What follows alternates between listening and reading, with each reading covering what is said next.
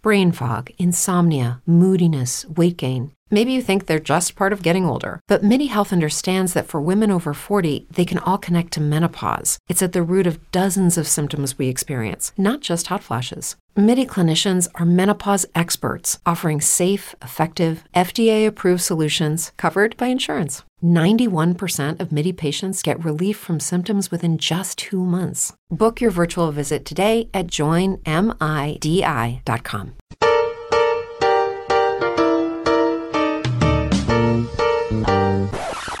Signore e signori, amici sportivi, benvenuti a Casa Baggio.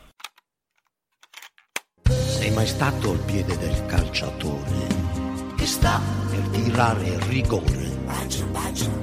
È il mignolo destro di quel portiere che lì, per parare. Meglio, sta molto meglio il pallone. Tanto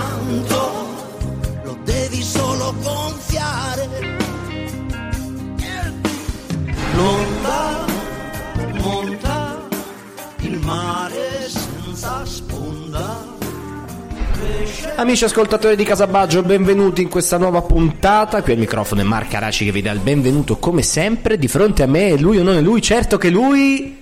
Levelì, no, Niccolò Maria Santi. Grazie, grazie per la bellissima presentazione, caro Mark, che siamo alla Buongio- quarantesima Quarantesima, puntata. come la nostra età, no, non Come è la tua nostra- età. La mia età, sì, probabilmente sì. Come stai, Nick? Buongiorno, buonasera, buon pomeriggio, amici ascoltatori di Casabaggio, ovunque voi siate, in Siamo qualsiasi momento a ci state 40, ma ascoltando. ci pensi? Sì, ci Quando penso. abbiamo cominciato nel 1800, cioè ti ricordi? Quando eri Quando preciso? c'era ancora il Calesse. Ah, la, la lira anche, la Esatto. vecchia lira, insomma, sì, no, bei Merita tempi. Levi Montalcini, Eh, nostro primo ospite. sì. No, il primo era Camillo Benso Conte, Conte di Cavour. Cavour. Esattamente, esattamente. Eh, benvenuti in questa nuova puntata, una puntata bellissima, speciale, possiamo dirlo, perché avremo un grandissimo ospite che tra poco vi sveleremo, diciamo, perché entrerà prepotentemente. ce la tiriamo, ce la tiriamo. ce la tiriamo abbondantemente, anche se poi in realtà se uno apre il nostro podcast c'è scritto, quindi voglio dire una Nome sorpre- nomen, Nome nomen, eh. sì, esattamente perché sarà anche il suo nome, il suo, anzi il suo cognome sarà veramente importante, protagonista di questa puntata e di questa settimana, cioè di questi giorni, perché, eh, perché Nick io inizierei subito a snocciolare il tema caldo di questa settimana, di questo fine settimana, e cioè stiamo parlando del derby. Eh sì, il derby, il derby di Milano, però il derby arriva subito dopo una prestazione, quella del dell'Italia, che insomma è stata importante, no?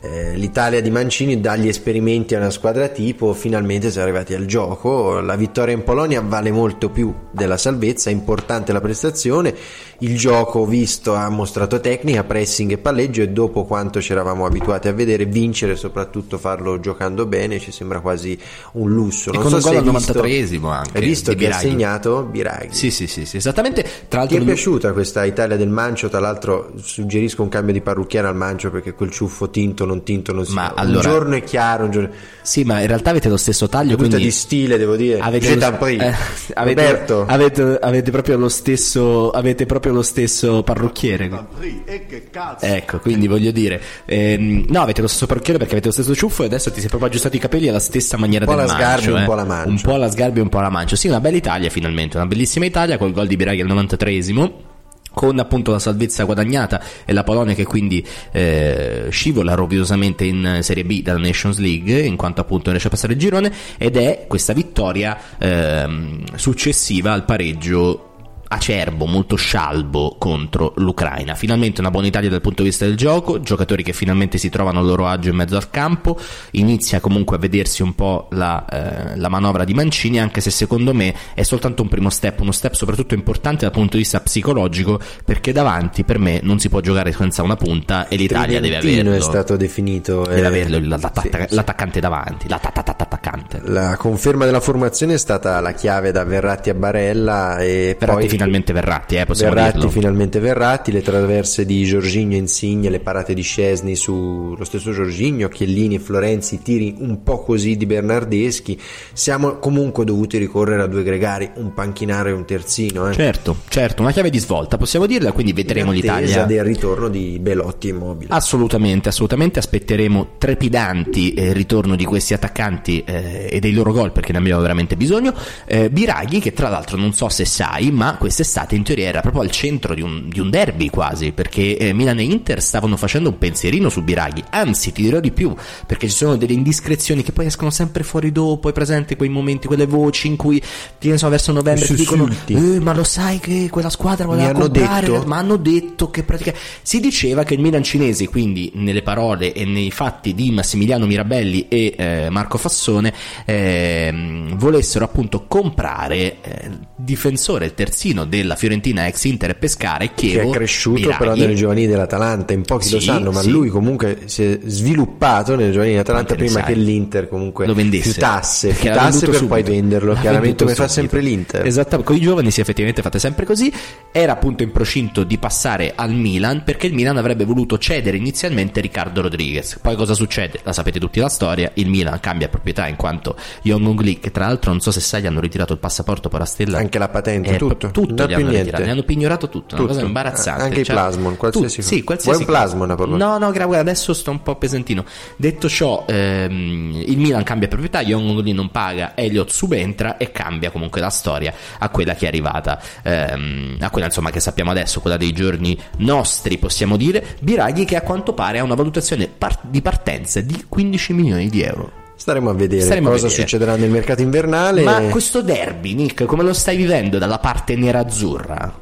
Il derby, beh, posso dire che sicuramente è la partita delle partite perché ovviamente... Lo possiamo dire, sì, Lo possiamo possiamo dire, sì, sì, sì. Come eh, diceva l'avvocato Prisco, a Milano ci sono due squadre, l'Inter e la primavera dell'Inter, Sì, tanto per sì, entrare in un Sì, clima no, abbastanza bene, leggiadro. ma va bene, va bene. È il 191esimo derby eh, della Madunina. Sì, tutti vinti da noi. No, No, no, no, no. no. Devo dire, se poi vai a snocciolare, a controllare quello che è stato lo sviluppo di questo bellissimo derby, eh, le statistiche parlano chiaro, ovvero che le vittorie dell'Inter sono 78, 67 pareggi, 76 vittorie del Milan. Bene, bene, bene, bene. L'Inter che comunque. Interessano anche le reti in No, competizioni non inter-? No, no, fer- fermati per cortesia, che tuo- questa tua mania insomma delle cifre è veramente preoccupante. L'Inter, insomma, che eh, dal punto di vista societario anche avrà un presidente unico, avrà una proprietà unica dopo diversi anni ormai, perché Zhang comprerà anche il 30% se non sbaglio di Toir. eh, Mezzo miliardo. Mezzo miliardo in due anni, sono i soldi che caccerà Hai nonno capito? Zhang, hai capito? 474 milioni di euro. Tra un- Bruscolini, no? Cioè, quelli che noi spendiamo per una bieca Sì, sì, colazione. Sì, sì, esattamente, esattamente. Eh, la Gazzetta, in preparazione del derby, eh, ha intervistato uno dei protagonisti più storici del, del derby. Lo sai chi? Meazza. No, Roque Junior.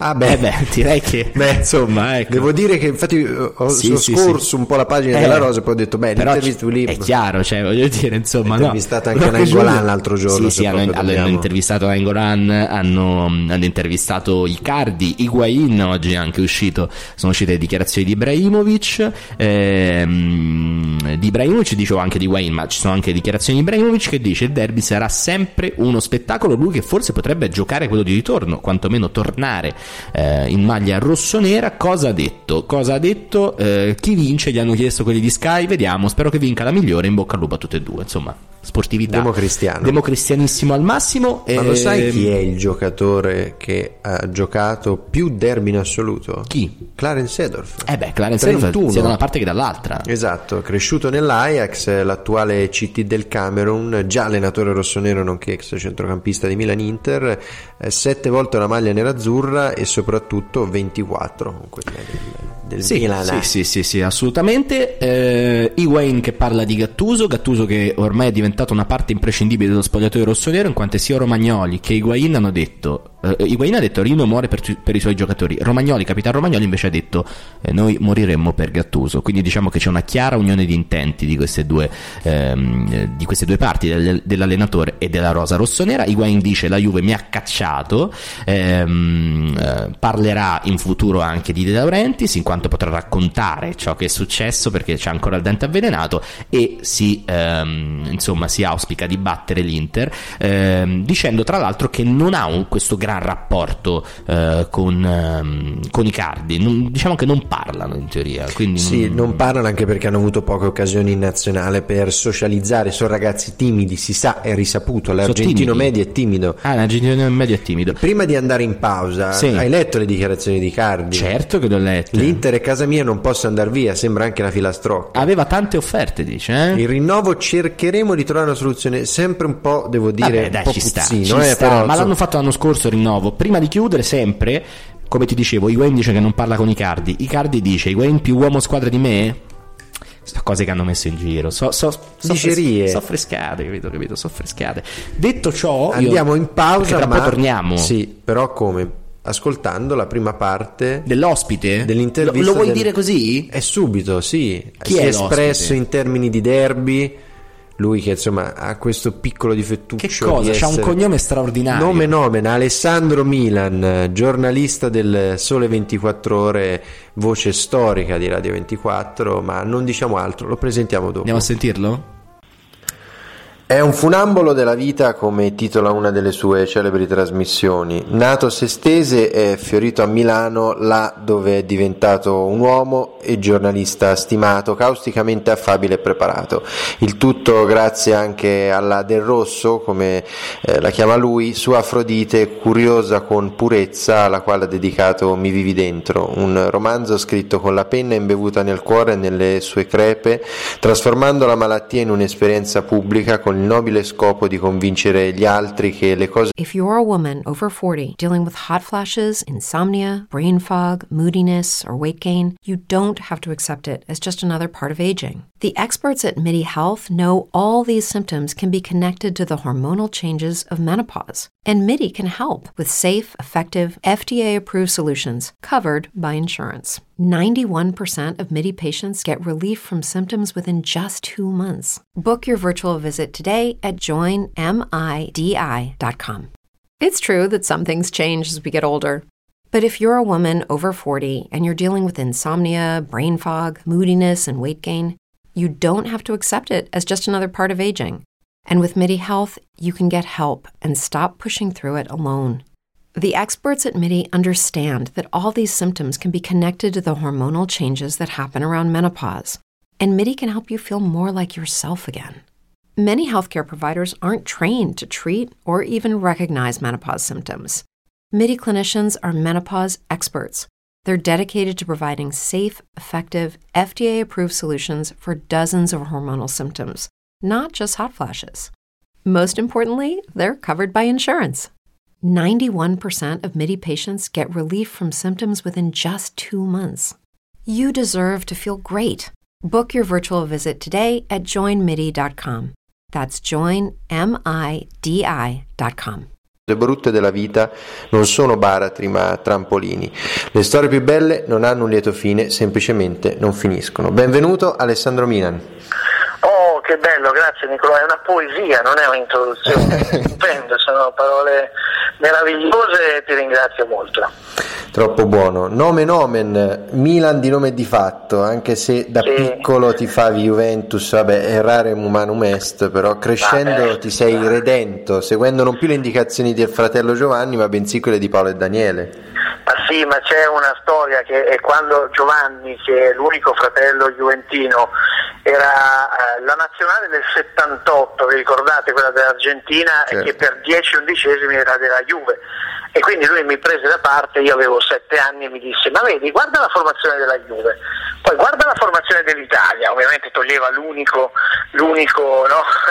che non era della Juve, dice, vedi, se, se tu tieni all'Italia, cioè, tieni alla Juve. E quindi con un gioco di logica eh, truffaldina eh, mi, mi, ha portato, mi, ha portato, a pensare che l'Italia fosse la Juve e quindi io dovevo tenere la Juve per forza. Poi dopo appunto mi sono redento come hai detto bene tu. Beh, il mio animo nerazzurro aggiungerebbe perseverare autem diabolicum, però transeat, dai, perché stavolta si può eh, sì, sì. E eh, va bene, dai, eh, per gli interisti mi dicono ci siano delle buone, delle buone cure eh, in Svizzera ci sono delle cliniche specialistiche e che entri e una settimana dopo esci e sei perfettamente guarito.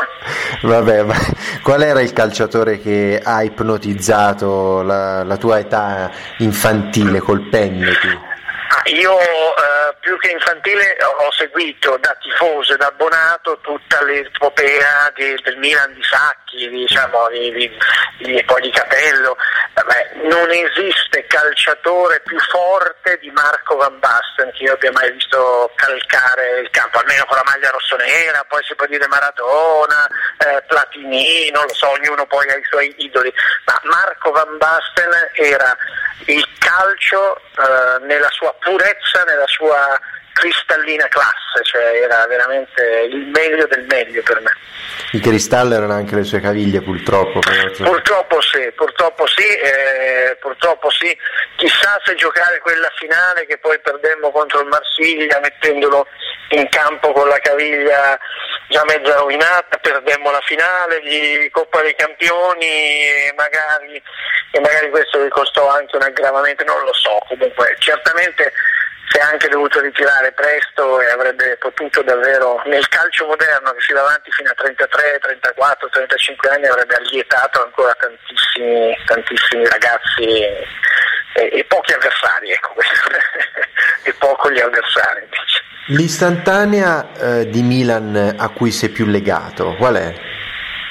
Allora, eh, adesso non è che voglio eh, andare subito contro di te, ma insomma ricordo un derby stupendo in cui il Milan vinse 2-0 il primo anno di Sacchi, il primo anno dello scudetto, ma era un 2-0 che poteva finire 15-0, ricordo un Walter Zenga che alla fine della partita chiese scusa ai tifosi dicendo ci hanno massacrati, credo che proprio esatto, sia, sia come dire eh, il massimo dell'emblema eh, per eh, il massimo del sogno per qualsiasi tifoso. In realtà, vabbè, ma istantanea è facile, come dire, ricordare le tante vittorie. Più io direi, se devo ricordare, ecco, un'immagine fu eh, la semifinale di Coppa dei Campioni, l'anno successivo al primo scudetto, io e mio fratello Daniele in coda all'apertura dei cancelli di San Siro non c'erano i posti numerati, sotto una pioggia battente in attesa di battere il Real Madrid 5 a 0. Eh, lì poi vincemmo la Coppa dei Campioni, eh, insomma quella è stata forse per tutto il contorno la partita più incredibile. Beh, eh, intro- ha introdotto il derby, quindi insomma tango argentino domenica sera a San Siro. Ho sentito oggi tra l'altro la, la gufata in trasmissione, eh, non è passata inosservata, sì, vince sì. l'Inter. No, cosa, cosa, ho detto? Ho detto auguri ai tifosi dell'Inter. No, vince l'Inter, ho, ho, sentito benissimo. Ah, l'ha, l'ha, detto il mio tecnico, l'ha detto il mio tecnico Peter Bescapè che è, che è milanista, giuro, eh, me l'ha detto in interfono e io semplicemente per la cronaca ripetuto ma d'altronde eh, Peter Descapetti in completa sicuramente vince l'Inter, certamente vince l'Inter. Ecco, beh, beh. Ma che sensazioni hai su questo 191esimo derby della Madunina? Se ti devo dire la verità, ma io questo adesso al di là della scaramanzia degli scherzi, davvero ritengo l'Inter sulla carta superiore al Milan e secondo me anche non di poco, soprattutto a centrocampo secondo me non c'è assolutamente guardando i giocatori confronto e nel centrocampo si vincono, si perdono le partite. Eh, per cui io onestamente, ma proprio lo dico, mi è passato un po' il momento del tifo, del, del, dello sperare, del vedere tutto con le fette di salame sugli occhi. Onestamente mi andrebbe bene un pareggio perché, perché ritengo l'Inter una squadra più forte, poi si sa che davvero nel derby mh, mm, può succedere di tutto, però a me un pareggio andrebbe bene, ecco, te lo dico onestamente.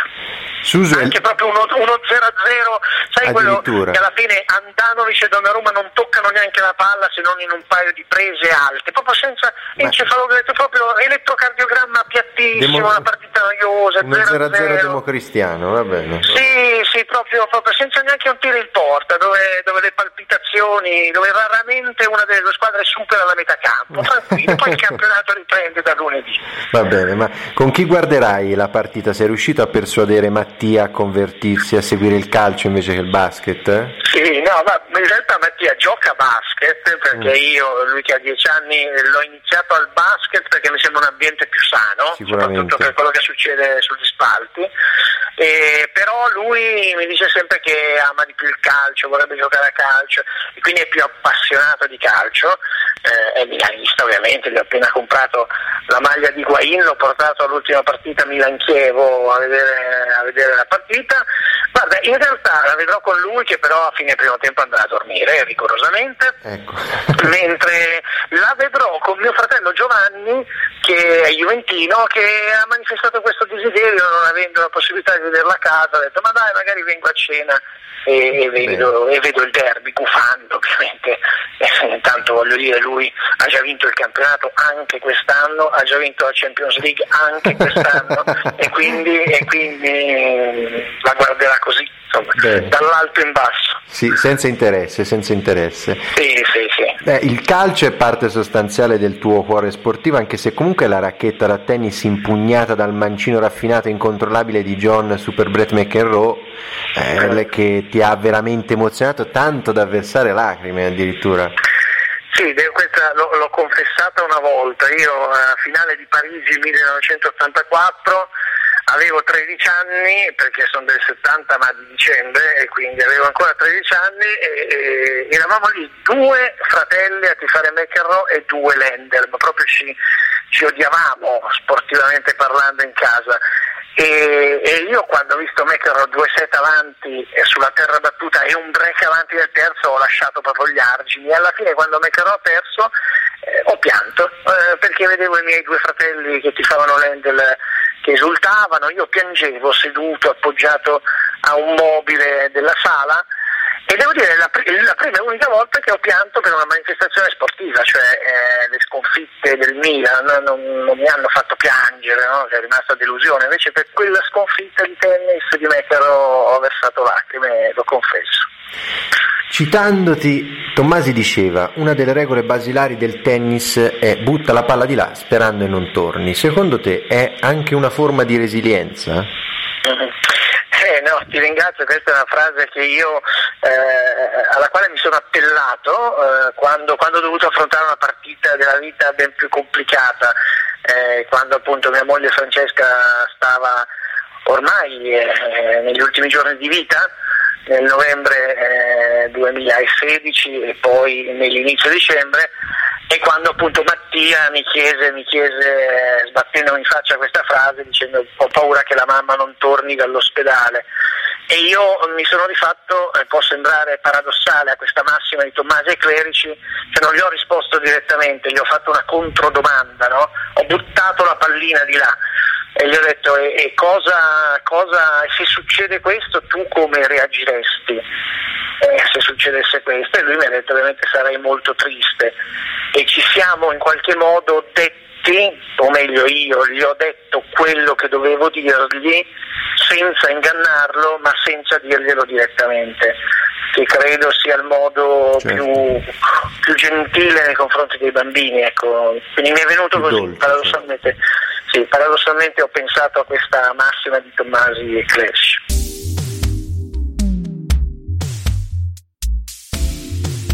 Signore e signori, amici sportivi, benvenuti a Casa Baggio.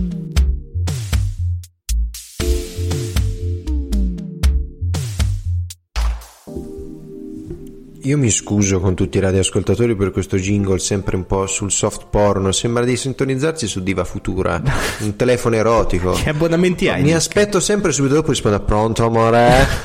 Una roba è brutto, devo è dire. È bellissimo. No, comunque un bel plauso al nostro Marcaracci che si occupa del, del, delle grafiche, degli audio. Ma sì, ma non c'è bisogno. Brain fog, insomnia, moodiness, achy joints, weight gain. Maybe you're thinking they're all just part of getting older. Or that's what your doctor tells you. But MIDI Health understands that for women over 40, they can all be connected. Hormonal changes that happen during perimenopause and menopause are at the root of dozens of symptoms women experience, not just hot flashes. MIDI specializes in compassionate care for women in menopause. Their solutions are safe, effective, and FDA approved. Plus, they're covered by insurance. A convenient telehealth visit with a MIDI clinician can be your first step to getting personalized care. They'll tailor a treatment plan for your symptoms and health history so you can get back to feeling great. 91% of MIDI patients get relief from symptoms within just two months. When your body changes, your care should too. Book your virtual visit today at joinmidi.com. That's joinmidi.com. It's true that some things change as we get older. But if you're a woman over 40 and you're dealing with insomnia, brain fog, moodiness, and weight gain, you don't have to accept it as just another part of aging. And with MIDI Health, you can get help and stop pushing through it alone. The experts at MIDI understand that all these symptoms can be connected to the hormonal changes that happen around menopause, and MIDI can help you feel more like yourself again. Many healthcare providers aren't trained to treat or even recognize menopause symptoms. MIDI clinicians are menopause experts.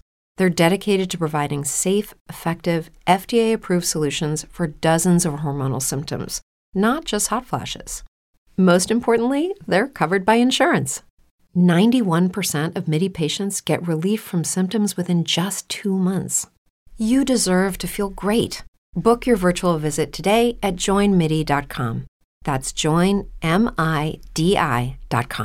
Bisogno. È il nostro uomo tecnico. Il sì, nostro di chi? Siamo in due, cioè voglio sì. dire. Siamo più persone. Noi, Ah, vedi? Come il eh, divino Telma. però, eh, noi, noi, eh, certo, certo, certo. ma continuando a parlare di derby. Io ho sentito, ringraziamo comunque Alessandro Milan che è l'ospite di questa Esatto, puntata ringraziamolo straordinaria. sempre, ma il meglio da venire, come si suol Sempre, dire. Eh, sempre, sempre. per- no, Continueremo ad ascoltarlo quello, dopo. No, per quello che ci racconterà dopo. Certo, certo.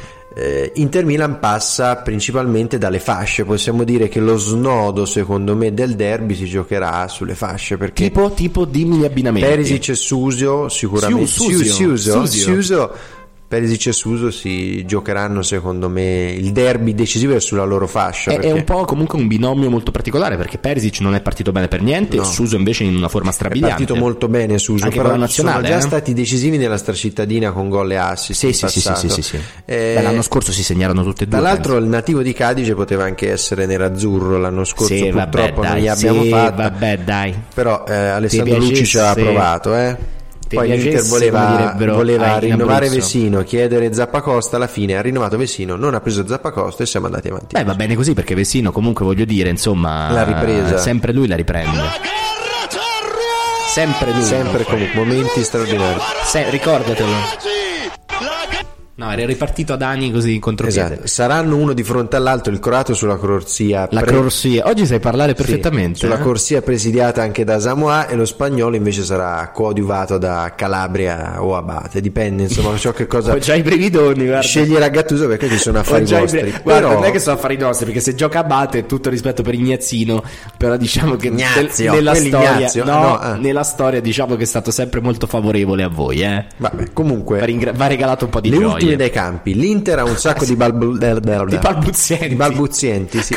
Non lo so cosa mi sta succedendo. Probabilmente non- giuro che non mi drogo. Posso dirlo? Dillo, lo Non- dica, lo non, dica. Non ho fatto uso di sostanze stupefacenti. L'Inter ha numerosi ballottaggi in corso perché non si sa se giocherà a Samoa sulla fascia oppure Dalbert, speriamo.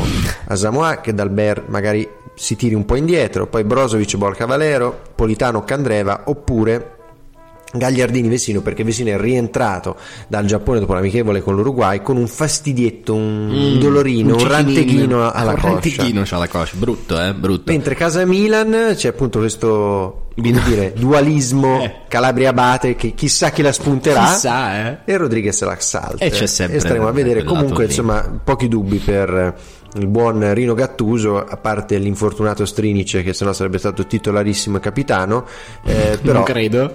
No, per l'Inter e però c'è, c'è Cianaloglu davanti c'è Vesino che comunque si è fatto male, è una brutta perdita. eh. Sì, sono contento che siamo riusciti perlomeno a recuperare Pensavo sono Brozovic. contento No, del- no, Brozovic, almeno Brozovic, se no giocavamo con Borca Valero e Gagliardini e l'Inter andava a velocità ridotta, visto che il grandissimo problema dell'Inter è che manca velocità di, ecus- di esecuzione ehm, una volta presa la palla. Si poteva pensare ad un arretramento di Nangolan? Ma Nainggolan secondo me deve stare dove sta, cioè nel senso che lui nel 4-3, eh, nel 4-2-3-1 di Spalletti è stare perfetto trequartista. per stare dietro a Mauro Icardi e servire il penultimo pallone. Comunque, ancora come ha dichiarato alla Rosa qualche giorno fa, lui non è nemmeno all'80% della sua condizione. Sono d'accordo su questo. Quindi non è eh, pronto per fare quei 30-40 strappi a partita come ha detto Spalletti che lui sa fare, ne fa due o tre che comunque sono risultati decisivi ma bisogna vedere. Secondo me sarà uno dei derby più belli degli ultimi anni perché sarà veramente qualcosa in cui conterà veramente qualcosa. Detto qualcosa tre volte, però va benissimo. Insomma, ho reso l'idea. Qualcosa che va bene, Qualcosa, qualcosa. che va bene, sì, qualcosa, qualcosa. No, sarà un derby in cui conterà veramente eh, la squadra e quindi le due squadre che si sono rinforzate davvero eh, rispetto pa- alle passate stagioni. Finalmente due bomber che si scontrano, due grandi bomber, perché il Milan negli ultimi anni ha sempre avuto questa maledizione del numero 9. Adesso ha trovato in Gonzalo Higuain l'attaccante principe. Ehm, ma poi soprattutto voglio dire, ehm, volevo farti questa domanda. Nainggolan dice nell'Inter sono tantissimi giocatori e comunque ha detto per certi versi che la squadra dell'Inter ha giocatori più forti più o meno di quella del, del Sì, vabbè, Milan. Nainggolan ogni tanto Secondo te è un po' di giusto? superbia. Mm. Secondo te è giusto? Pensi sia, l'Inter sia superiore al Milan in questo momento? Allora, l'Inter sarei ipocrita se ti dicessi il contrario, nel senso che l'Inter a livello di stato di forma è chiaramente un po' messa meglio del Milan e anche a livello psicologico perché viene da una serie di risultati estremamente positivi che nonostante un gioco non eccellente hanno premiato l'unici di Spalletti. Però anche il Milan sta bene, eh? Il Milan sta bene, sta recuperando energie soprattutto nelle ultime giornate. Eh Bisogna beh. vedere come torneranno quei pochi nazionali coinvolti rispetto all'Inter che comunque essendo ehm, mentalità melting pot eh, ha tantissimi giocatori coinvolti nelle nazionali. L'Inter ha una fisicità maggiore del Milan e il grosso problema del Milan, non so se sei d'accordo, è che eh, solitamente ha un calo fisico nel finale delle gare, quindi pensi che magari eh, la partita si possa decidere alla fine? Sì, o- sì, sì, sono assolutamente convinto di questo. Perché da quel punto di vista hai detto giusto tu, il Milan gioca benissimo per 70 minuti e nel finale non riesce a gestire la partita. Quindi c'è da capire anche se ci sarà questo salto di qualità de- decisivo, secondo me, per Gattuso, perché è quello che gli permetterà comunque di diventare un grandissimo allenatore. Perché si sta rivelando un grande allenatore, ma appunto gli manca quest'ultimo step, secondo me mentale più che fisico. Perché si tratta semplicemente di gestire la palla meglio e molte volte quando ci si trova in, van- in vantaggio di chiudere la partita, cosa che al Milan è mancato moltissime volte. Quindi il Milan crea, il Milan crea, gioca benissimo, forse una delle migliori squadre che giocano in Italia insieme al Napoli, insieme, eh, insieme al Sassuolo, diciamo che sono, non sono molte le squadre che in Italia giocano veramente bene, il Milan gioca bene, però ha questo problema, eh, deve assolutamente crescere in concretezza. E poi c'è un problema, scusami, Sì. ma anche nel calcio contemporaneo le partite si vincono spesso con i cambi e qui Certo. secondo me l'Inter è avvantaggiata rispetto al Sì, Milan. però il Milan dopo quest'anno, secondo me, in questo esattamente è cresciuto notevolmente. Perché voglio dire, esce Higuain, entra Cutrone, oppure entra Cutrone insieme a Higuain, esce Rodriguez, entra Laxalt, che è un cambio che su quella fascia dà veramente molto, eh, molta freschezza, molta corsa, molta qualità. Ehm, c'è comunque Bakayoko per certi versi che dovrebbe essere un giocatore di, di caratura comunque a centrocampo per sostituire uno degli interpreti. Diciamo che il Milan, secondo me, Castiglieco al posto di Cialanoglu, di Suso, il Milan sta crescendo anche in questo. L'Inter è una squadra certamente più completa perché chiaramente fa la, fa la Champions e ha svolto un, ca- un calciomercato mh, di rilievo assolutamente, quindi forse un pelino più coperta, però anche il Milan potrebbe giocarsela in questo, quindi sarà molto curioso vedere insomma come andrà Prima a finire della questa sosta, qual è il derby a cui sei più affezionato? Il derby a cui sono più affezionato? Eh, mi prendi proprio alla sprovvista. Eh, fammici pensare. Vabbè, io intanto ti dico il mio, Eh, che è chiaramente il derby della stagione del, del triplete, quindi con, con l'assist di Abate. ovvero no, 4-0 2009-2010, dici? no, 24 gennaio Ah, 2010. ok, sì, regalo di Abate per Milito, 2-0. Esatto. E rigore sbagliato Ma di più Ronaldinho. che altro non tanto per il risultato in sé, quanto per il fatto che è il derby che poi ha spianato un po' la strada verso eh, quel, quel trionfo verso la Champions Certo. League, anche quello d'andata, però lì sarebbe banale, Beh, insomma, vedi che il Milan 29 era lì, eh. agosto, Era lì. 4-0. Sì, me lo ricordo. Ma anche il Milan era lì in quella, quella partita, perché era tipo a meno uno, se non sbaglio, dall'Inter, eh? Sì, vabbè. Era- era- non era male come Milan in Milan di Leonardo, però se ti posso dire un altro derby, eh, te dico due proprio così a bruciapelo che mi vengono in mente. Ti dico eh, il 3-0 del proprio c'entra anche Leonardo in questo, il 3-0 contro l'Inter di Leonardo l'anno dopo, con Allegri in panchina, Pato, Pato e Cassano, che poi si fece spellere. E eh, ti dico chiaramente, non so se te lo ricordi questo, eh, 2003, semifinale di Champions di ritorno. Non c'ero io, non ero nato. Non ancora. l'abbiamo vinto, ma Non forse è stato, nato, il, non- è stato il pareggio più bello della, no- della mia vita, probabilmente, della nostra vita. Quindi Ho capito. ma- bellissimo, un pareggio straordinario. 1-1 gol di Shevchenko e pareggio di Oba Oba Martins, ma soprattutto miracolo di Abbiati su un certo Callon. Detto ciò, andiamo in pausa. andiamo in pausa, sto soffrendo. Stai soffrendo? Andiamo in pausa, va? È una storia di resilienza e amore, mi vivi dentro, appunto, che ha tre diversi momenti narrativi con tre variazioni di tono. Tutto però è nato nell'aprile 2001, nell'affollata redazione di Radio 24, quando te e quella biondina rompiscatole propositiva dagli occhi giganti di un blu mai visto, sempre sorridente e costantemente spettinata, siete entrati casualmente in contatto. Sì, eravamo colleghi, ma sai, tra tanti colleghi, sì, ci, ci, ci incrociavamo. Poi dopo lei ha iniziato a chiedermi delle traduzioni dall'inglese all'italiano per lavoro, visto che io sapevo l'inglese un po' meglio di lei. E poi un giorno, come nel film, c'è il film Sliding Doors, oppure c'è l'altro film di Michelle Pfeiffer e George Clooney dove si scambiano il cellulare per sbaglio e da lì nasce tutta una vicenda a New York. Ecco, mh, la stessa cosa ha fatto lei, cioè per sbaglio ha preso il mio cellulare che era lo stesso identico modello del mio e quindi io sono dovuto andare a casa, dovuto, insomma, con gioia sono andato a casa sua a recuperarlo. Eh, in realtà non è successo niente in quel momento, ma ci ha permesso di rompere quella barriera eh, di banale rapporto tra colleghi, no? abbiamo iniziato poi da lì un invito al cinema, insomma da lì Esatto, è nata, Galeotto è nata e le sue fate Oh, ignoranti. sì, sì, sì. Anche Esatto, se sì. però eh, lei eh, ha ceduto solo dopo la mostra di Kandinsky dove hai sciorinato tutto il tuo sapere, perché lì è stato...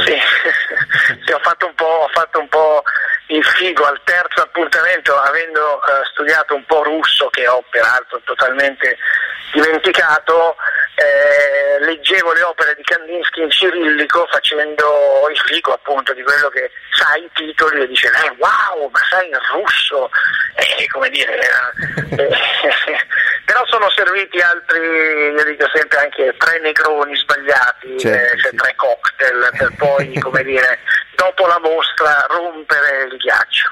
La descrivi curiosa con purezza, appunto, eh, tu un, un benzina e tu un diesel, ma in 15 anni cosa ti conquistava quotidianamente di Francesca, dalle fate ignoranti fino all'ultimo regalo, il riscatto di Grisham? Ma io, io credo che nella- non è un caso che spesso ci si metta insieme a persone che sono sulla carta, non dico l'opposto rispetto a noi, non eravamo l'opposto, però diverse caratterialmente, perché insieme ci si compensa, no? E quindi questa sua vitalità continua, che magari a volte sembrava anche una rottura di scatole da dover affrontare, in realtà ti per- permetteva a me di non indugiare nell'essere bradipo e orso come sono sempre stato di carattere, no? quindi avere a fianco invece una super energetica faceva, mi, mi costringeva a darmi un po' una mossa. Eh, e quindi è stata un po', un po' questa la sua, la sua vitalità, la sua energia a, a conquistarmi in qualche modo. Ecco, poi lo sport torna un po' all'interno del, del tuo romanzo quando eh, gli anni si susseguono, ma ad un vero amore cent'anni equivalgono a poche ore, no? Quando dopo vi siete sposati, Francesca è rimasta incinta di Angelica, detta poi la Iena, l'esultanza Sì. di tua madre quando gli avete comunicato l'hai paragonata a quella di Shevchenko dopo Quella di Manchester Shevchenko, 2003. dopo il rigore di Manchester, non c'è bisogno di aggiungere nulla, il rigore di Manchester. Tra l'altro ecco, se vuoi ti racconto una cosa che nel libro non c'è. Certo. Eh, che, riguarda sempre il calcio, lo sport. Allora, Francesca era tifosa della Roma, non era una grandissima tifosa, è più che altro il padre che è di Roma e quindi ha- ha- ha- le ha tramandato questa passione. Io però per questo, e molto spesso la gente si chiede perché, eh, dico io spero ogni anno che lo scudetto lo vinca il Milan in alternativa alla Roma, perché comunque è una squadra che ho un po' nel cuore per Francesca. Allora un giorno c'era la finale famosa di Liverpool, cioè con Liverpool, quella di Istanbul, ci siamo capiti, insomma, il dramma vero. Mm, certo. Eh, allora, noi eravamo a San Pietroburgo perché avevamo fissato questo viaggio, io appena arrivato a San Pietroburgo mi sono informato dove potessi vedere la partita. Fortunatamente l'ho vista e siccome la Russia è due ore avanti rispetto a noi, la partita iniziava lì alle 10 e mezza, 10.45. Per cui tra supplementari. Allora, alla fine del primo tempo Francesca mi ha detto: Senti, io vado a dormire perché tanto 3 a 0, ciao. No, io sì, sì, sì, io quasi stappavo la vodka, no? E ho detto sì, sì, arrivo, arrivo. Dopo sappiamo bene come è finita. Inutile dirlo. E sono andato a dormire che ormai era in Russia, a San Pietroburgo, sarà state l'una e mezza di notte perché era tardissimo. L'ho svegliato e ho detto Franci, Franci, non ci puoi credere. Lei, dimmi, abbiamo perso ai rigori. E lei nel mezzo sonno ha detto, ah, la lotteria dei rigori. e, si è, girata e io in quel momento ho detto no ma mi, prende pure in gi- mi prendi pure in giro. Ma lei il giorno dopo non si ricordava neanche di questa mia la lotteria dei rigori. Cioè io mi sono sentito a San Pietroburgo da solo eh, tifoso del Milan, non sentivo neanche i cori degli interisti, dei poveracci che suonavano a Milano, niente, cioè ero da solo in una San Pietroburgo a cui non fregava nulla del fatto che il Milan avesse perso. Nel silenzio, all'una e mezza di notte, preso in giro sulla lotteria dei rigori. E così, è andata, è andata così bello, bello questo aneddoto. E, poi gli anni appunto continuano a susseguirsi e era d'estate, agosto del 2010, tutto sembrava quel sassolino tranne qualcosa che si sarebbe trasformato in un monte. Da lì Francesca ha indossato i panni di Wondi, come la chiamavano all'università, tu quelli di Superman ed avete cominciato una guerra fiera al cancro, fatta di ricadute, medici non sempre umani, cicli di chemioterapia, una rossa paragonata alla sangria e l'altra gialla a un crodino, capelli caduti, nausee e paura talvolta affogata in qualche moito, ma c'è molto di più. E ci puoi raccontare parte di quello che hanno rappresentato questi anni per te e per la vostra famiglia? Guarda, eh, io eh, devo dire, mh, poi giustamente l'immagine pubblica che aveva Francesca era come dici tutti Wondi e io in realtà nel libro scrivo pensavo di essere Superman ma poi nella fragilità quotidiana ti accorgi che Superman come Wonder Woman esistono solo nei fumetti. In realtà sono stati sei anni eh, molto molto Duri, eh, sei anni però nei quali eh, Francesca, ah, dicendo sempre io non sono la mia malattia, ha vissuto al pieno delle proprie energie fin tanto eh, quando ha potuto, tranne ovviamente poi nei periodi di appunto due chemioterapie, la radioterapia, le operazioni, non ricordo più nemmeno quante perché ha avuto diverse recidive, eh, per cui sono stati davvero anni di montagne russe, eh, sono stati anni però, però anche, anche bellissimi e qui non ci vuole il classico fraintendimento che ha portato in una polemica assurda la mia amica Nadia Toffa. Nessuno vuol dire che è bello avere il cancro, il cancro fa schifo, certo. nessuno vuol dire che è bello eh, affrontare il dolore, il dolore fa schifo. Eh, però Francesca mi ha come dire, aiutato a capire che gli ostacoli nella vita accadono. Certo. Questo non lo volevamo di certo lei per prima. Eh, quando accadono o puoi continuare a correre, sbatterci contro e franare a terra, oppure puoi cercare l'unica cosa che, che puoi fare quando ti messo, qualcuno ti ha messo un ostacolo davanti, cercare di superarlo. Eh, e quindi sono stati anni che, come dire, mi hanno, mi hanno, cambiato e mi hanno purtroppo iniziato quella che io chiamo una sorta di seconda vita, nel senso che chiaramente c'è una vita prima, eh, quella con Francesca e con la famiglia, e adesso c'è la vita di adesso con la famiglia, senza Francesca, ma io in questa seconda vita ho anche imparato moltissimo da quei sei anni di, di tumore che, che, mi hanno aiutato a capire che... Che nella vita o ti accartocci su te stesso oppure cerchi di prendere in mano la situazione e vedere il bello che c'è. Certo. Ed è sacrosanto questo, ma anche un passaggio che mi ha colpito del, del tuo libro è, è, la capacità di eh, un, mm, annotare una cosa importante. Molto spesso si dice una persona ha o è morta di un brutto male, perché si fa fatica a dire tumore o cancro? Secondo te è ipocrisia, paura? Francesca diceva cancro non parole. Era la sua campagna che ha lanciato sui social proprio di sensibilizzazione, dice siamo un paese bizzarro, diceva. Cioè, se uno ha un.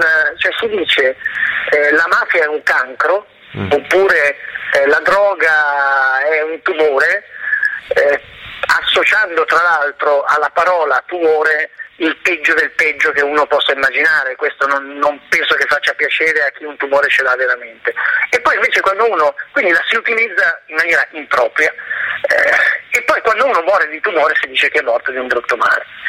È, è davvero una bizzarria. Eh, io credo che banalmente non sono distanti gli anni in cui quando si diceva e una persona diceva ho un tumore l'interlocutore faceva un passo indietro certo. o si toccava o faceva gli scongiuri, queste cose assurde. Eh, fortunatamente abbiamo fatto tanti passi avanti da questo punto di vista, ma chiaramente, ed è giusto, la malattia, anche solo nominarla, fa paura.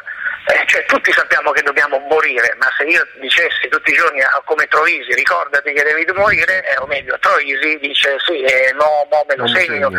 Eh, quindi è vero, è umano respingere il concetto di malattia, il concetto di pensarci, il concetto di pensare alla morte, però sulla questione del cancro e del tumore c'è davvero questa ipocrisia che un pochino, un pochino adesso è decaduta, ma qualche anno fa c'era, c'era molto di più. Però non ho una risposta, è un po' bizzarro, sembra quasi voler proteggere una persona morta per un brutto male, poi però si dice che la mafia è un cancro, che invece non c'entra niente.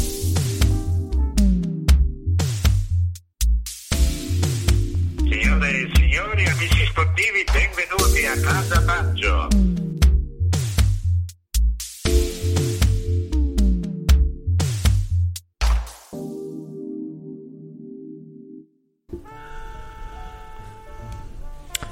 Ed eccoci di nuovo qui a Casa Baggio, eh, abbiamo parlato di derby, abbiamo sentito anche la seconda parte di eh, Alessandro Milan, intervista appunto ehm, al, al, grande giornalista di Radio 24 e Sole 24 Ore ehm, e che appunto è stato l'ospite principe di questa puntata numero 40, la numero 40 Niccolò, abbiamo ricordato anche bellissimi momenti nell'album di famiglia come appunto il gol di Shevchenko, non so se ti ricordi quando si distreggiò e riuscì a segnare, la mise dentro, poi bella finale. Però sì, la ricordata, l'abbiamo ricordata anche con il nostro ospite Alessandro Milan.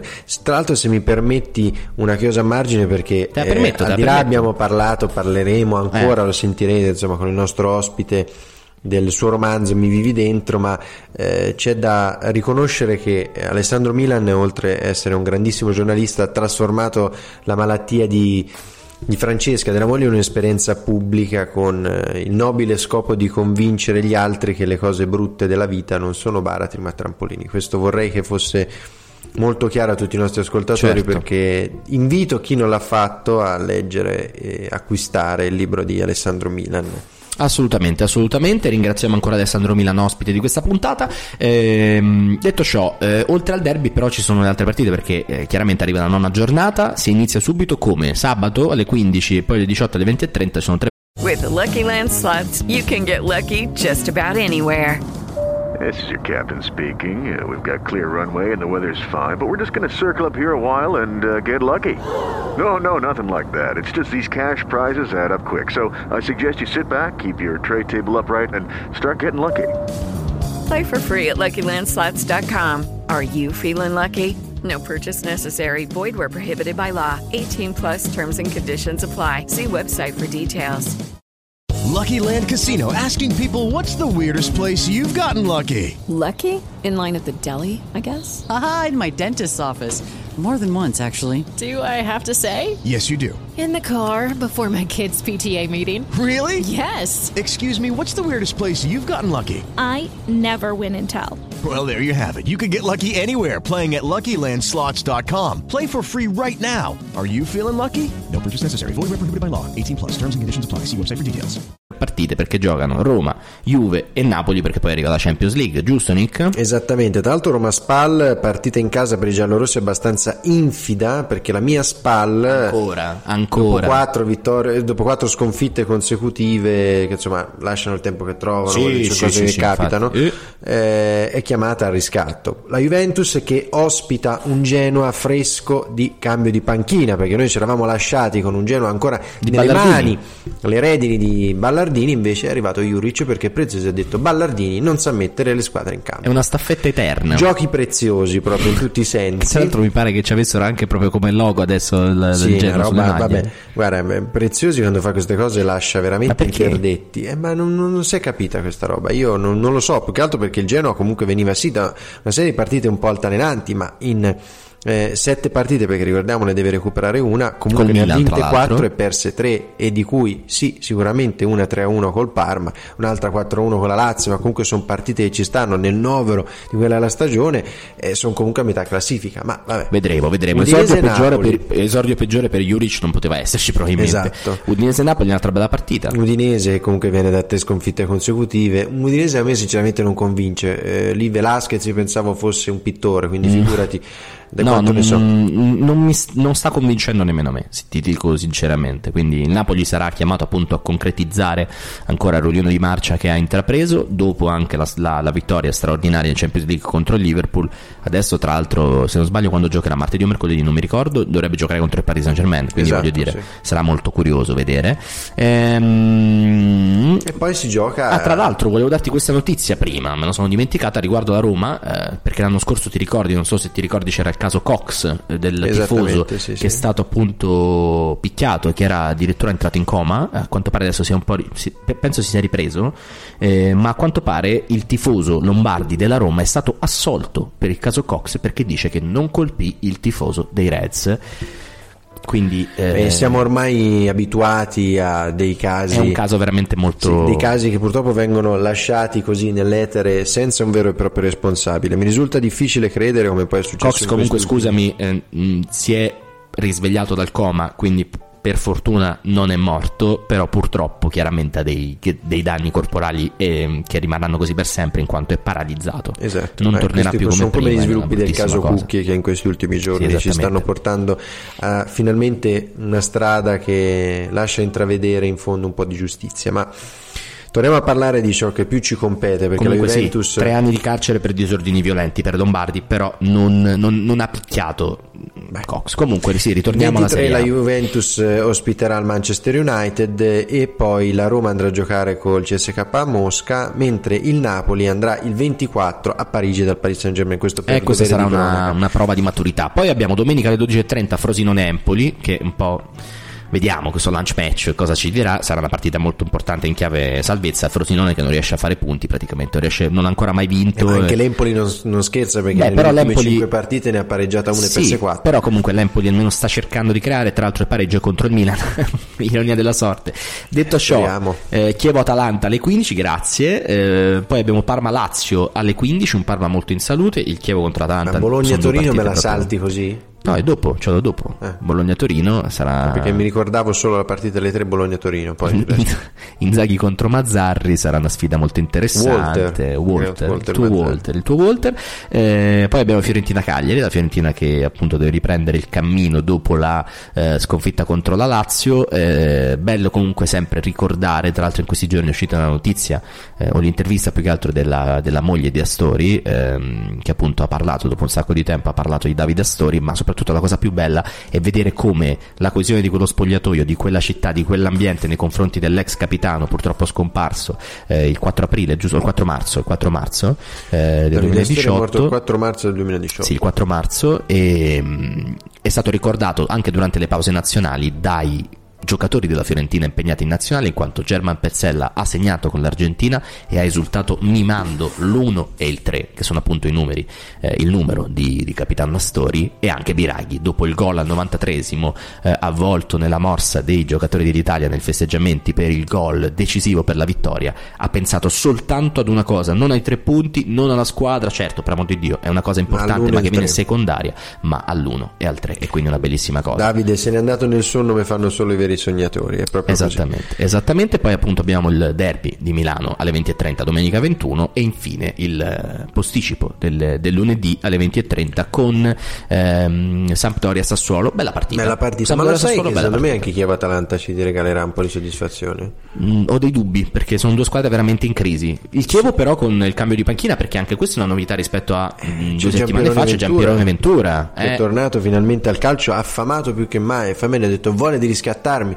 Certo che C'ha delle Chievo- scariche di adrenalina, dice. Sì, dice, speriamo, però insomma resta... Non so se iper- ipertensione. Non lo so, capisco. può essere visto, non lo so. Però comunque il Chievo eh, riprende Giaccherini eh, che è tornato dopo l'infortunio. L'Atalanta è chiamata a un riscatto perché sennò Gasperini secondo me rischia di andarsene, quindi staremo un po' a vedere. Guarda, ci sono delle nubi sull'Atalanta da un po' di tempo, perché sembra veramente che Gasperini non sia contento, in più i risultati iniziali di stagione non aiutano certamente a eh, riscattare, a regalare un po' il clima eh, sereno che l'Atalanta ha sempre avuto in queste due passate stagioni. Vedremo, vedremo, sarà assolutamente chiamato ad un salto di qualità. Calciomercato 17 ottobre Sì. 98, proprio Eh. per il nostro ti ricordi, Francesco Certo. Totti ha ehm, realizzato il gol partita contro la Fiorentina indossando per la prima volta la fascia da capitano. capitano. La fascia da capitano ceduta da Aldair. che Pluto gliela, Aldair. gliela regalò proprio dopo una partita. L'ho letto nel suo libro, appunto, Un capitano scritto da Paolo Condò. Gli regalò la fascia da capitano dal nulla. Lui a 21 anni, appunto,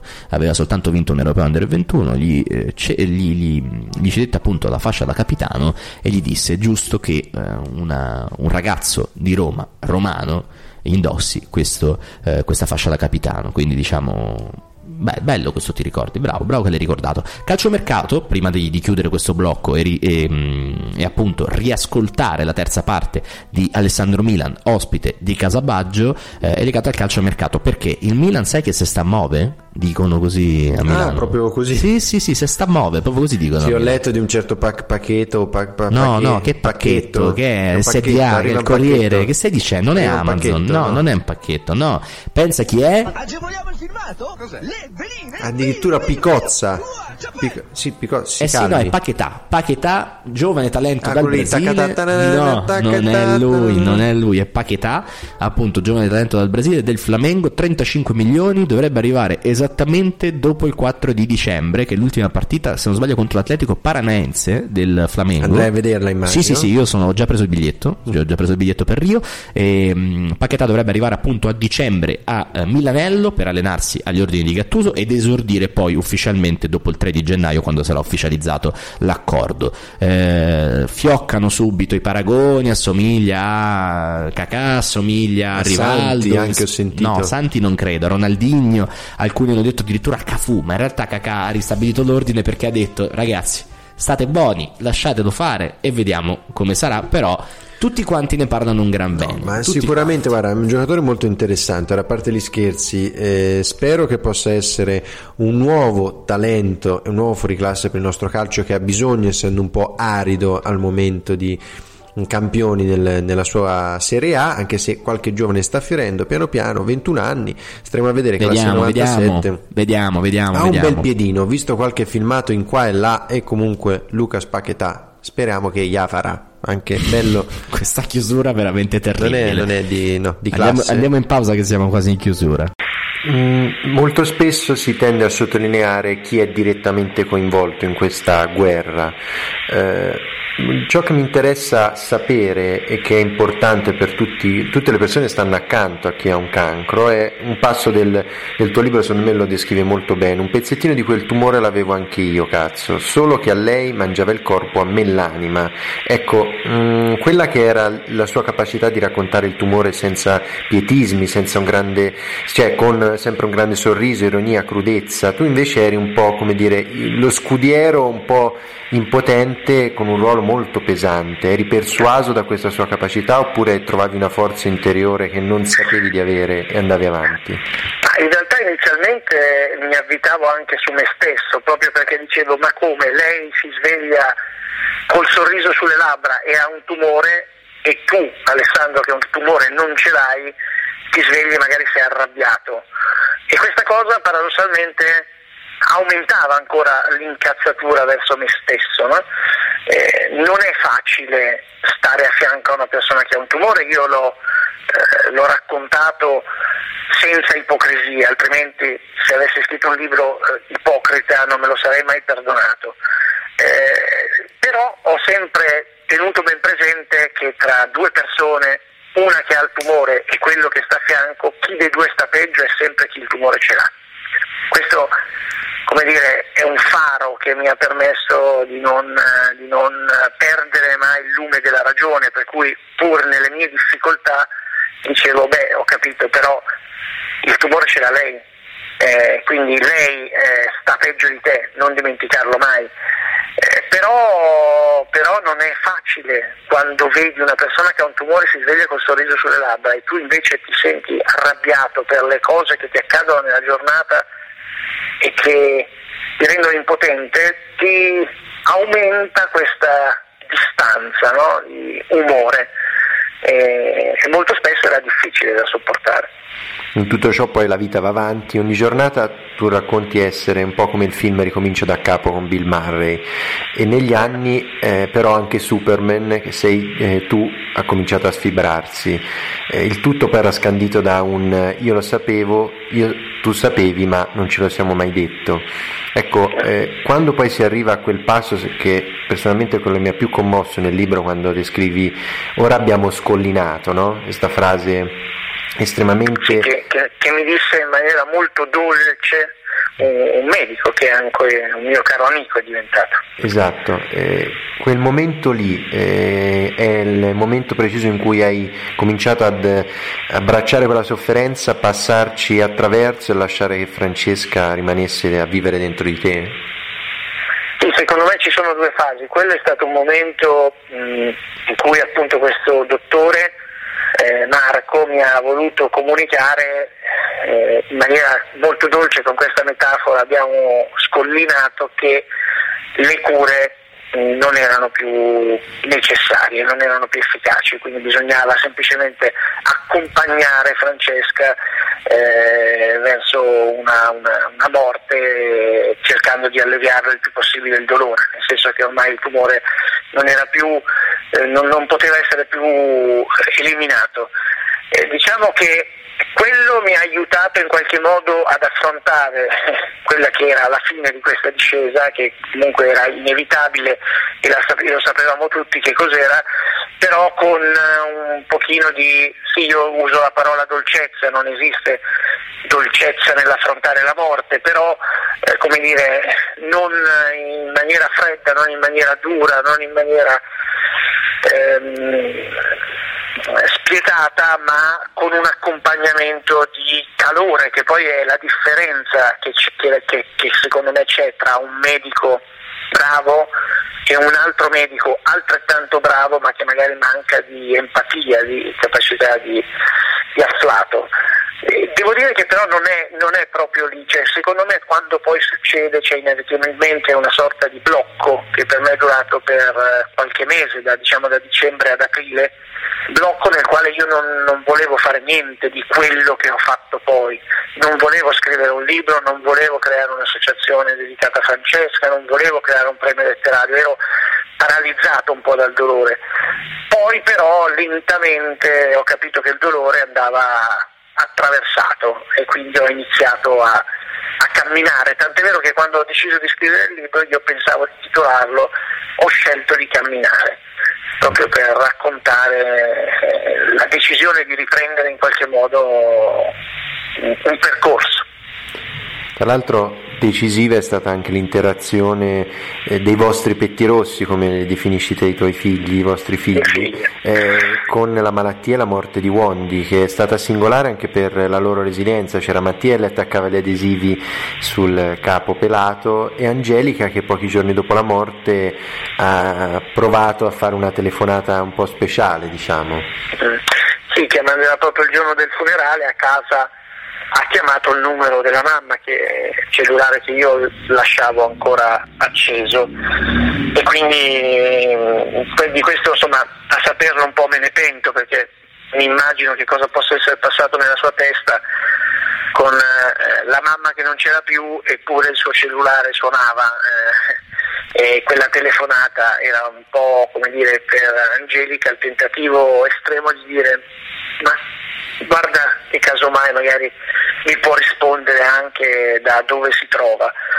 E, um, I bambini sono la mia, come dire, come per tutti i genitori, più grande preoccupazione, ma positiva, nel senso che sono anche appunto i petti rossi da accudire, ma hanno le ali, quindi sono il futuro dei genitori, no? sono, si spera, eh, quello che rimarrà dopo di noi. Infatti per me la cosa peggiore è un genitore, il papà e la mamma di Francesca che perdono un figlio, una figlia, eh, perché è una situazione innaturale.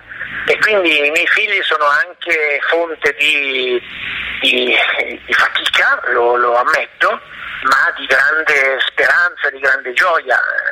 Senza i figli sono sicuro che sarebbe stato centomila volte più complicato affrontare questa situazione. Quanto alle forze, io lo dicevo a Francesca, dico, ma io non so come tu faccia a scrivere libri, a fare viaggi con il tumore. E lei mi diceva, mm, di fronte alla mia perplessità, dicendo, non so, io non farei mai niente di tutto questo, non ce la farei. Lei mi diceva, ma tu non lo sai.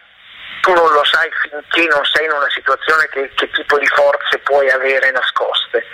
E io l'ho capito perché io eh, prima che morisse pensavo ma se morirà io non ce la farò.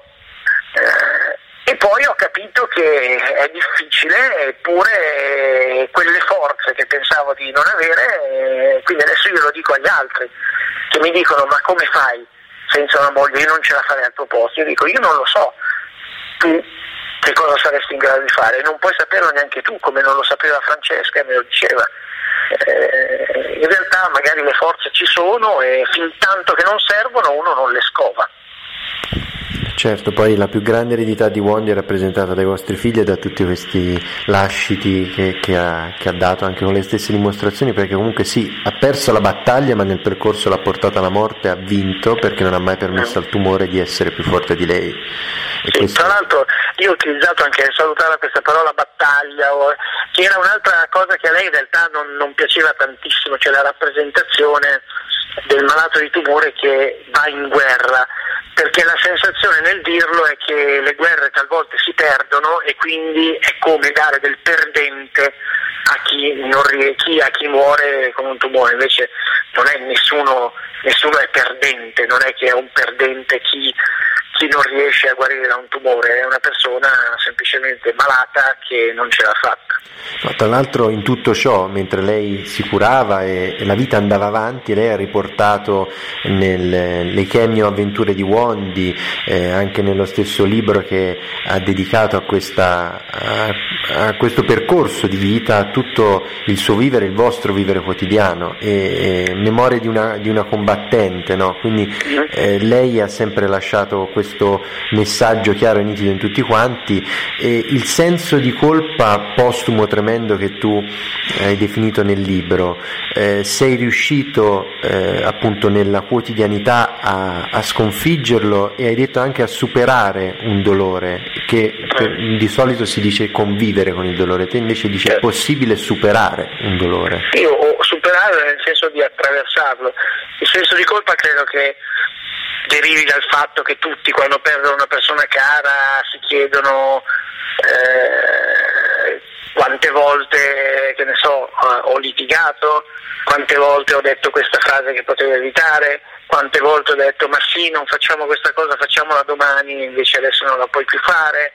Eh, è un senso di colpa umano, non deve stritolarti, nel senso che eh, l'importante dire, è avere vissuto 16 anni facendo tutto o tutto, tante delle cose belle senza rimpianti che, che, che abbiamo effettivamente fatto. Per fortuna eh, Francesca aveva una grande forza d'animo e anche nei suoi anni di tumore, eh, a parte i periodi delle operazioni, delle chemioterapie, che comunque sono stati tanti e pesanti, quando ne era fuori aveva questo tumore cronicizzato, a parte l'ultimo mese e mezzo in cui è entrato eh, nel cervello, e, in quel periodo di cronicizzazione eh, riuscivamo a fare, riusciva a lavorare, riusciva a scrivere, viaggiavamo, eh, aveva un livello di vita ovviamente con un'angoscia, una spada di Damocle continua sulla testa, però un livello di vita grazie alla medicina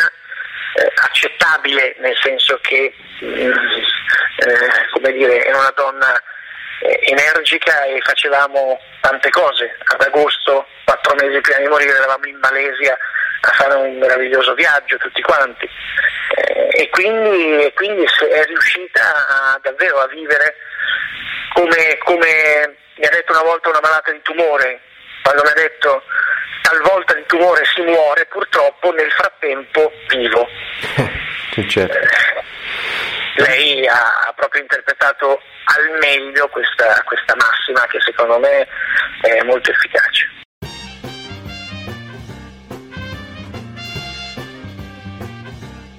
Allora, salutiamo i ragazzi di Casabaggio perché c'è questa radio. Volentieri. Ragazzi sono venuti a trovarci. Bocca al lupo, complimenti per questo Se- percorso. Seguitela, fanno un podcast naturalmente molto divertente, poi lavorano bene. Noi ci sentiamo. Baggio in quanto Baggio? No, Baggio Zona. Baggio Zona, ma anche Baggio Baggio. Ah, Baggio Zona. Baggio Baggio e Baggio Calciatore. E Baggio di- Zona e Baggio Nobaggio. Calciatore. E anche di Nobaggio. Esatto. A proposito di baggianate, Benvenuti a Casa Baggio. Allora, Nick, adesso stai, sei, sei sereno? Ecco, Sì, sì, per sì. cortesia, non. Ecco, vabbè, voi radioascoltatori non potete capirlo perché poi ci sono Sono sempre. rovesciato il caffè addosso. Sì, esattamente, esattamente. Eh, torniamo appunto eh, qui a parlare di cosa? Di cosa? Di Nick? Serie B. Oh, Finalmente la- apriamo la nostra famosa rubrica. Il che è nostra, la beh, nostra famosa italiano. rubrica che è Sì. in cucina. Saranno famosi. In cucina con Lucky Land Casino asking people what's the weirdest place you've gotten lucky? Lucky? In line at the deli, I guess? Aha, in my dentist's office. More than once, actually. Do I have to say? Yes, you do. In the car before my kids' PTA meeting. Really? Yes. Excuse me, what's the weirdest place you've gotten lucky? I never win and tell. Well, there you have it. You can get lucky anywhere playing at LuckyLandSlots.com. Play for free right now. Are you feeling lucky? No purchase necessary. Void where prohibited by law. 18 plus. Terms and conditions apply. See website for details. With Lucky Land slots, you can get lucky just about anywhere. Dearly beloved, we are gathered here today to. Has anyone seen the bride and groom? Sorry, sorry, we're here. We were getting lucky in the limo and we lost track of time. No, Lucky Land Casino, with cash prizes that add up quicker than a guest registry. In that case, I pronounce you lucky. Play for free at LuckyLandSlots.com. Daily bonuses are waiting. No purchase necessary. Void where prohibited by law. 18 plus. Terms and conditions apply. See website for details. Con Marco e Niccolò. Come? Allora, Scusa, questa benvenuti nella mia cucina. Cosa devi fare? Non ho capito questa No, no, cosa. a parte gli scherzi parliamo finalmente di Serie B, nel senso che ogni tanto è un campionato che ingiustamente viene lasciato in secondo piano, ma, ma, ma ci sono delle grandissime Ci sorprese. sono, Ci ci sono, eh? ci sono delle bellissime sorprese. Io ho sempre fatto coming out, l'ho detto, l'ho fatto, però no- non quello che pensi, quindi non mi toccare per cortesia. eh. Quindi nel non, non sono appetibile, no, non sono appetibile. Per me c'è un grande amore calcistico che purtroppo sto leggendo in questi giorni forse è stato messo nel mirino di una squadra sbagliatissima. Dell'Inter. Purtroppo sì. Eh, ma Stiamo parlando fiuta, di sa. Sandro Tonali, centrocampista meraviglioso che preannuncio è un giocatore che compro in ogni carriera che faccio a FIFA, cioè è, è- questo è matematico. È proprio a questo che io non volevo arrivare. Io sì, io lo, io lo compro ad ogni carriera che sto facendo a FIFA 19, quindi io voglio Sandro Tonali, lo vorrei nel Milan, lui è milanista, però a quanto pare si parla di lui, del Brescia, insomma è il regista del Brescia, non regista nel senso dei video, ma proprio centrocampista davanti alla difesa, giocatore meraviglioso.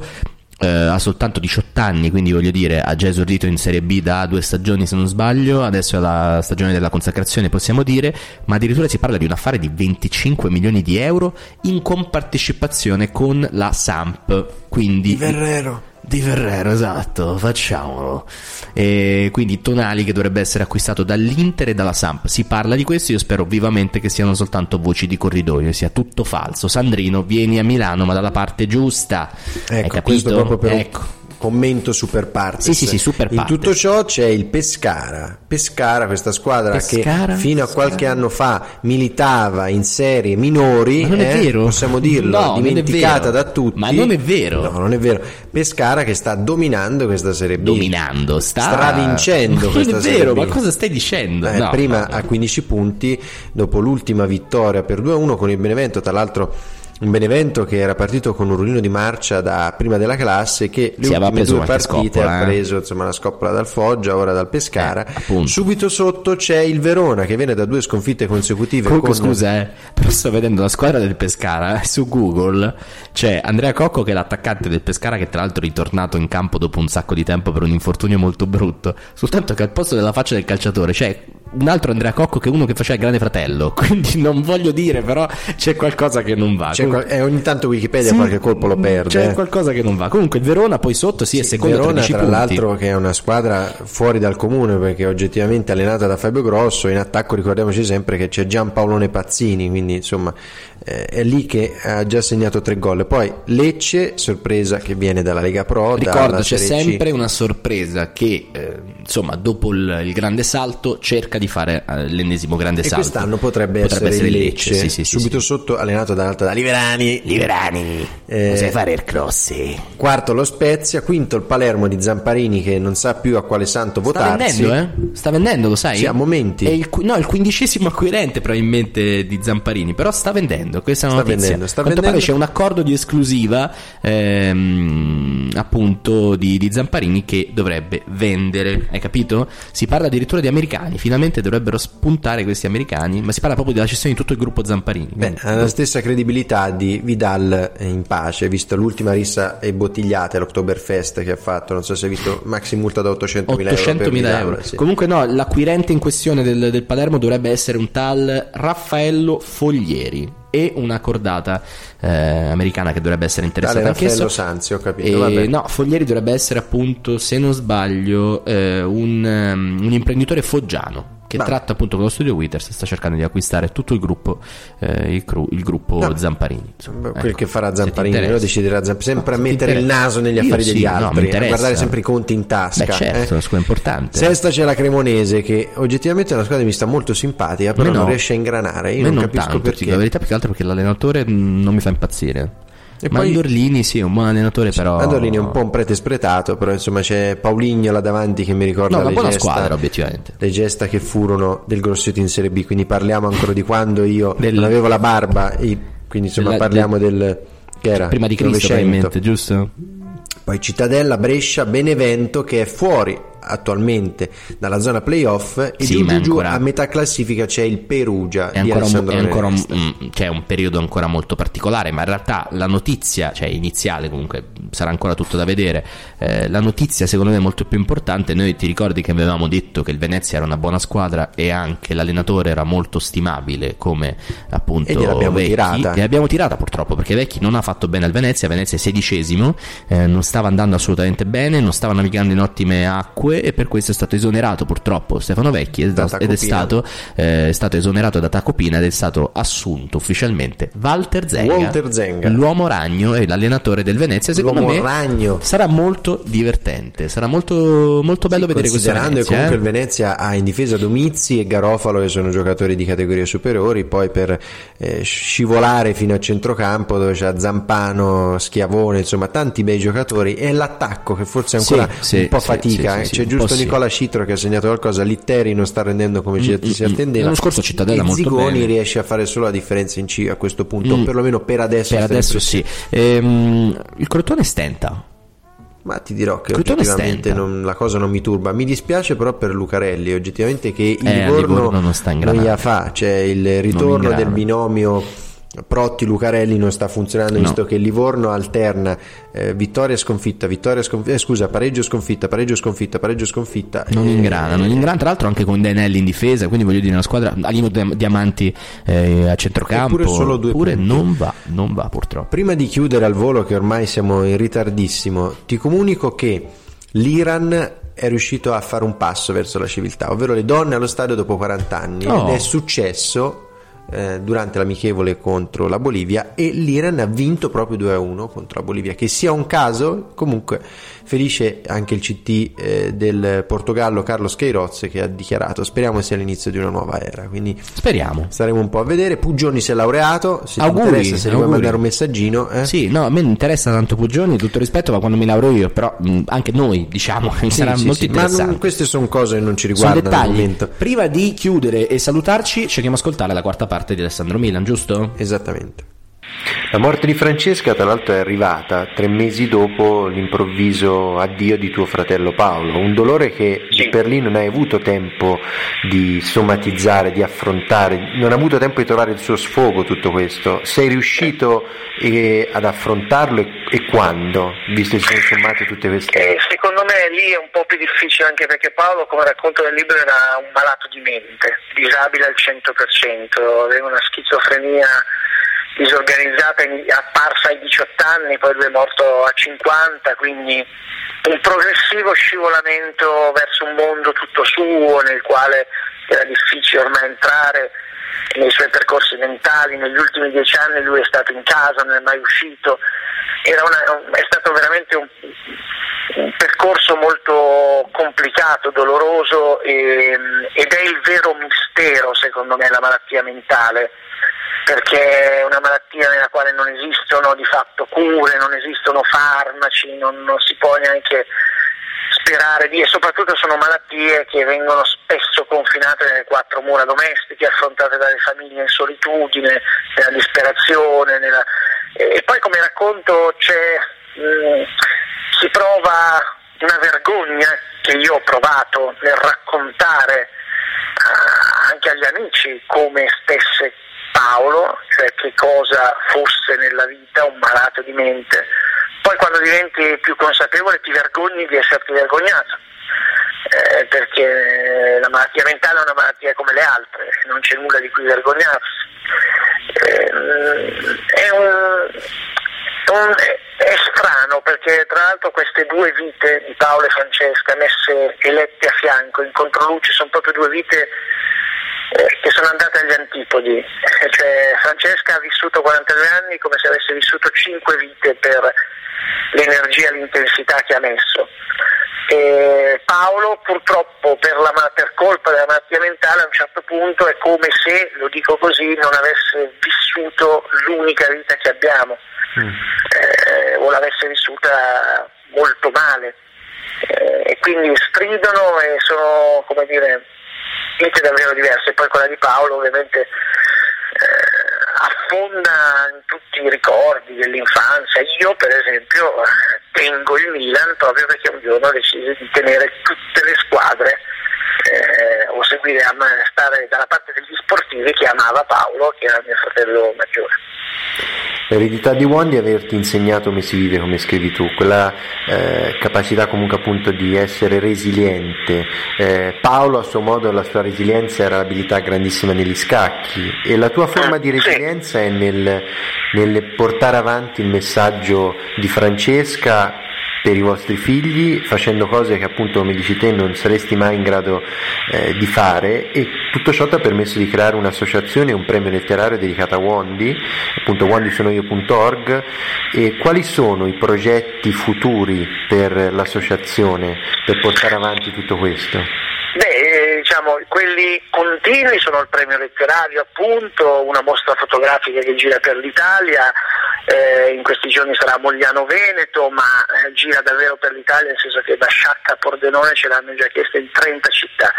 Il progetto su cui puntiamo molto è quello di insegnare la resilienza nelle scuole, cercare, abbiamo individuato una compagnia teatrale e cercare di, eh, attraverso laboratori teatrali con il linguaggio delle favole, dei bambini, eh, far capire anche nelle scuole, quindi ai bambini piccoli, anche delle materne, che non utilizzeremmo mai parole come resilienza, ma insomma tutte le favole sono un po' la rappresentazione di ostacoli da superare, per i piccini sono ostacoli piccolini perché per essere resilienti non, non è necessario eh, affrontare un lutto, basta pensare a svegliarsi al mattino e avere, che ne so, eh, una difficoltà sul lavoro, una difficoltà con i propri figli, bisogna applicare una resilienza per eh, trasformare questa difficoltà in una nuova ripartenza.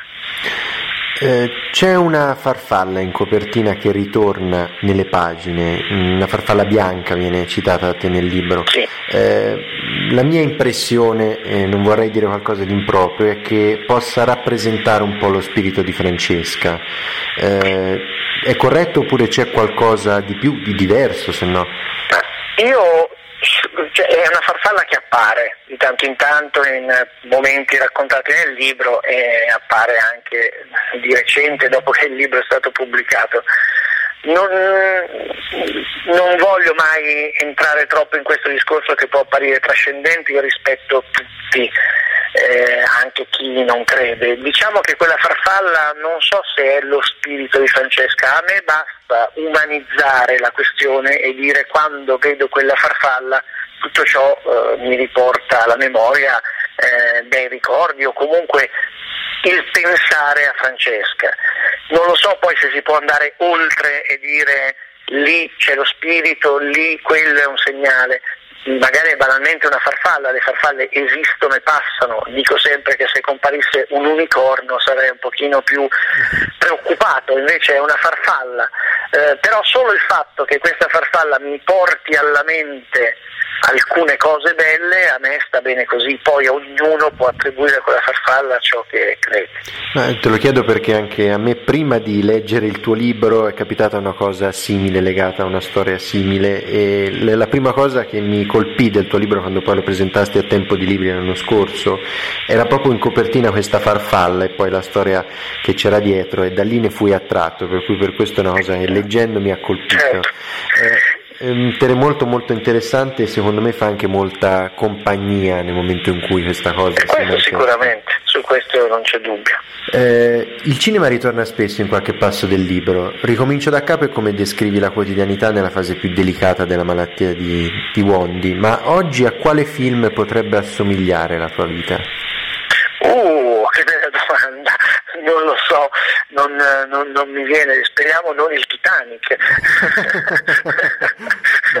no, no, non lo so, no. diciamo un bel, un bel film, eh, comunque la vita è una bella avventura, io ormai i film guardo soprattutto i film con, con uh, i figli, allora dai direi, mi piace dire gli incredibili, no? Visto Esatto, che è uscito il numero due, una famiglia eh, che insomma si traveste per cercare di, di, di combinarne una eh, e salvare, salvare l'umanità, tutti un po' supereroi, voglio sperare che la mia, come tutte le famiglie, possa essere fatta di tanti piccoli e grandi supereroi che affrontano le difficoltà della vita.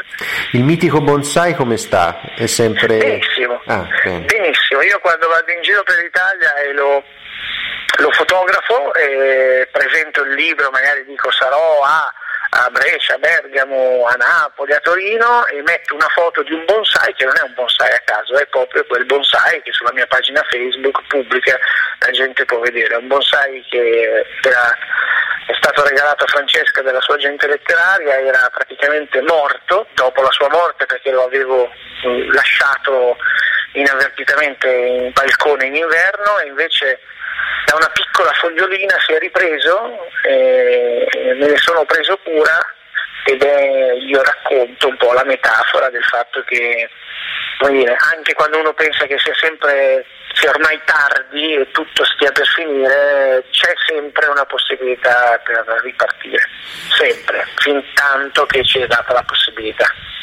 Siamo in chiusura anche se in realtà io ti ho praticamente sequestrato. Eh, No, no. La, la colonna sonora della tua vita. Beh, Io eh, allora ho portato Francesca in Giamaica solo perché io potessi toccare il letto in cui è nato Bob Marley. Ah. Quindi per me eh, la musica è Bob Marley, o meglio, non è solo Bob Marley, io in realtà nella vita avrei voluto essere Bono, ma Bono con la B maiuscola, cioè non Bono un figaccione, cioè Bo- Bono proprio, ma non un cantante, cioè Bono, il cantante degli U2. E quindi diciamo Bob Marley e gli U2 sono un po' le mie colonne portanti. Diciamo che la musica reggae però la trovo, e di Bob la trovo allegra, spensierata, con un bel ritmo e quindi forse metterei una, una canzone di Bob Marley. Alessandro, eh, noi lettori, amanti della radio come te che appunto la ami perché è viva, è vera, eh, persone che sono passate e passano attraverso questo calvario, eh, ringraziamo sì Francesca, ma ringraziamo anche te perché tutto ciò che eh, stai regalando ad ognuno di noi attraverso le tue pagine e mh, le tue parole eh, sono parte dell'infinita resilienza di Wondi e della tua per vivere sempre. Quindi grazie, grazie davvero, grazie per essere stato con noi a Casabaggio. E Grazie. Vediamo un po' come andrà questo derby. A questo punto Eh, mi stai portando su questo 0-0 uno 0-0. di Se, non pro- se proprio, proprio una squadra deve vincere, speriamo che abbia i colori Eh. rossoneri. Proprio se... Va bene, va bene, questa volta passi. Noi ti ascoltiamo tutti i giorni su Uno Nessuno e 100 Milan e in bocca al lupo per tutto. Grazie per il tuo Grazie, grazie a voi, grazie, ciao Nicolò.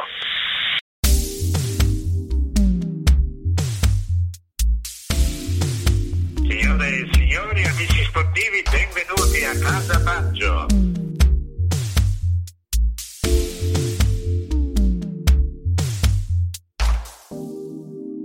E siamo tornati appunto qui a Casabaggio, abbiamo ascoltato la quarta parte dell'intervista ad Alessandro Milan, ospite meraviglioso di questa quarantesima puntata, ma dicevo siamo arrivati alla quarantesima puntata e siamo veramente contenti di questo, ma come si dice sempre Presto in queste festeggeremo, ma non possiamo non dire possiamo di dire, più. niente, non possiamo dire niente, dicevo che appunto siamo arrivati alla quarantesima puntata, arriveremo a molte di più, ma diciamo che tutto questo, cari radioascoltatori, è merito vostro.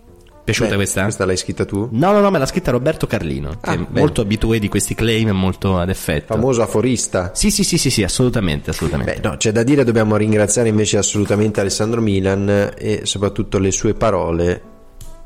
Le storie più belle non hanno un lieto fine, semplicemente non finiscono. Assolutamente, assolutamente. Grazie per il contributo che ci ha offerto, tra l'altro eh, dispensandoci un ritaglio di tempo tra tutti i mille impegni che ha, grazie anche all'associazione eh, wondisonoio.org con cui sta girando per tutta Italia con la mostra, tra l'altro vi invitiamo ad andare a vedere in viaggio con Wondi che è itinerante per tutta Italia, a leggere nuovamente Mi vivi dentro di Alessandro Milan di Idea Planet Che è qui, tra l'altro. che tra l'altro è qui, noi l'abbiamo letto, sfogliato in ogni centimetro e soprattutto grazie per eh, l'insegnamento che ci ha dato rispetto a quella che è la capacità di essere resilienti, cioè di piegarsi ma non spezzarsi di fronte agli urti della vita, è una strategia per assorbirli e senza rompersi, ma cercando di vivere, come dice lui, vivere sempre. Viva, viva Milan, vi- non viva il Milan, anche viva il Milan, però viva Milan, viva Alessandro Milan che ci ha veramente regalato una delle pagine più belle di Casabaggio, possiamo dirlo, Sì. comunque di questa nostra breve storia, ma lunga comunque, perché comunque abbiamo avuto tantissimi ospiti, tutti meravigliosi, ma diciamo che ce ne sono alcuni che poi ci entrano particolarmente nel cuore, Seguite senza nulla togliere a nessuno. Nessuno e 100 Milan su Radio 24. Assolutamente. E E vedremo questo Inter Milan.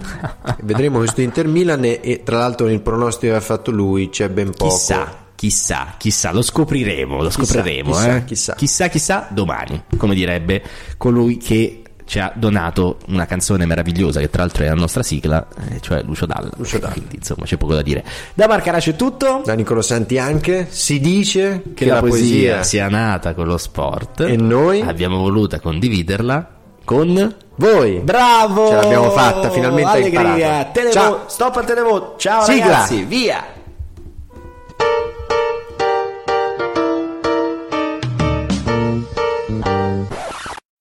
Signore e signori, amici sportivi, benvenuti a Casa Baggio. Sei mai stato al piede del calciatore che sta per tirare il rigore?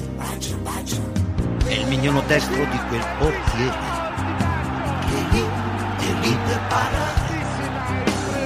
Meglio, sta molto meglio il pallone. Tanto gonfiare. L'onda monta il mare senza sponda, cresce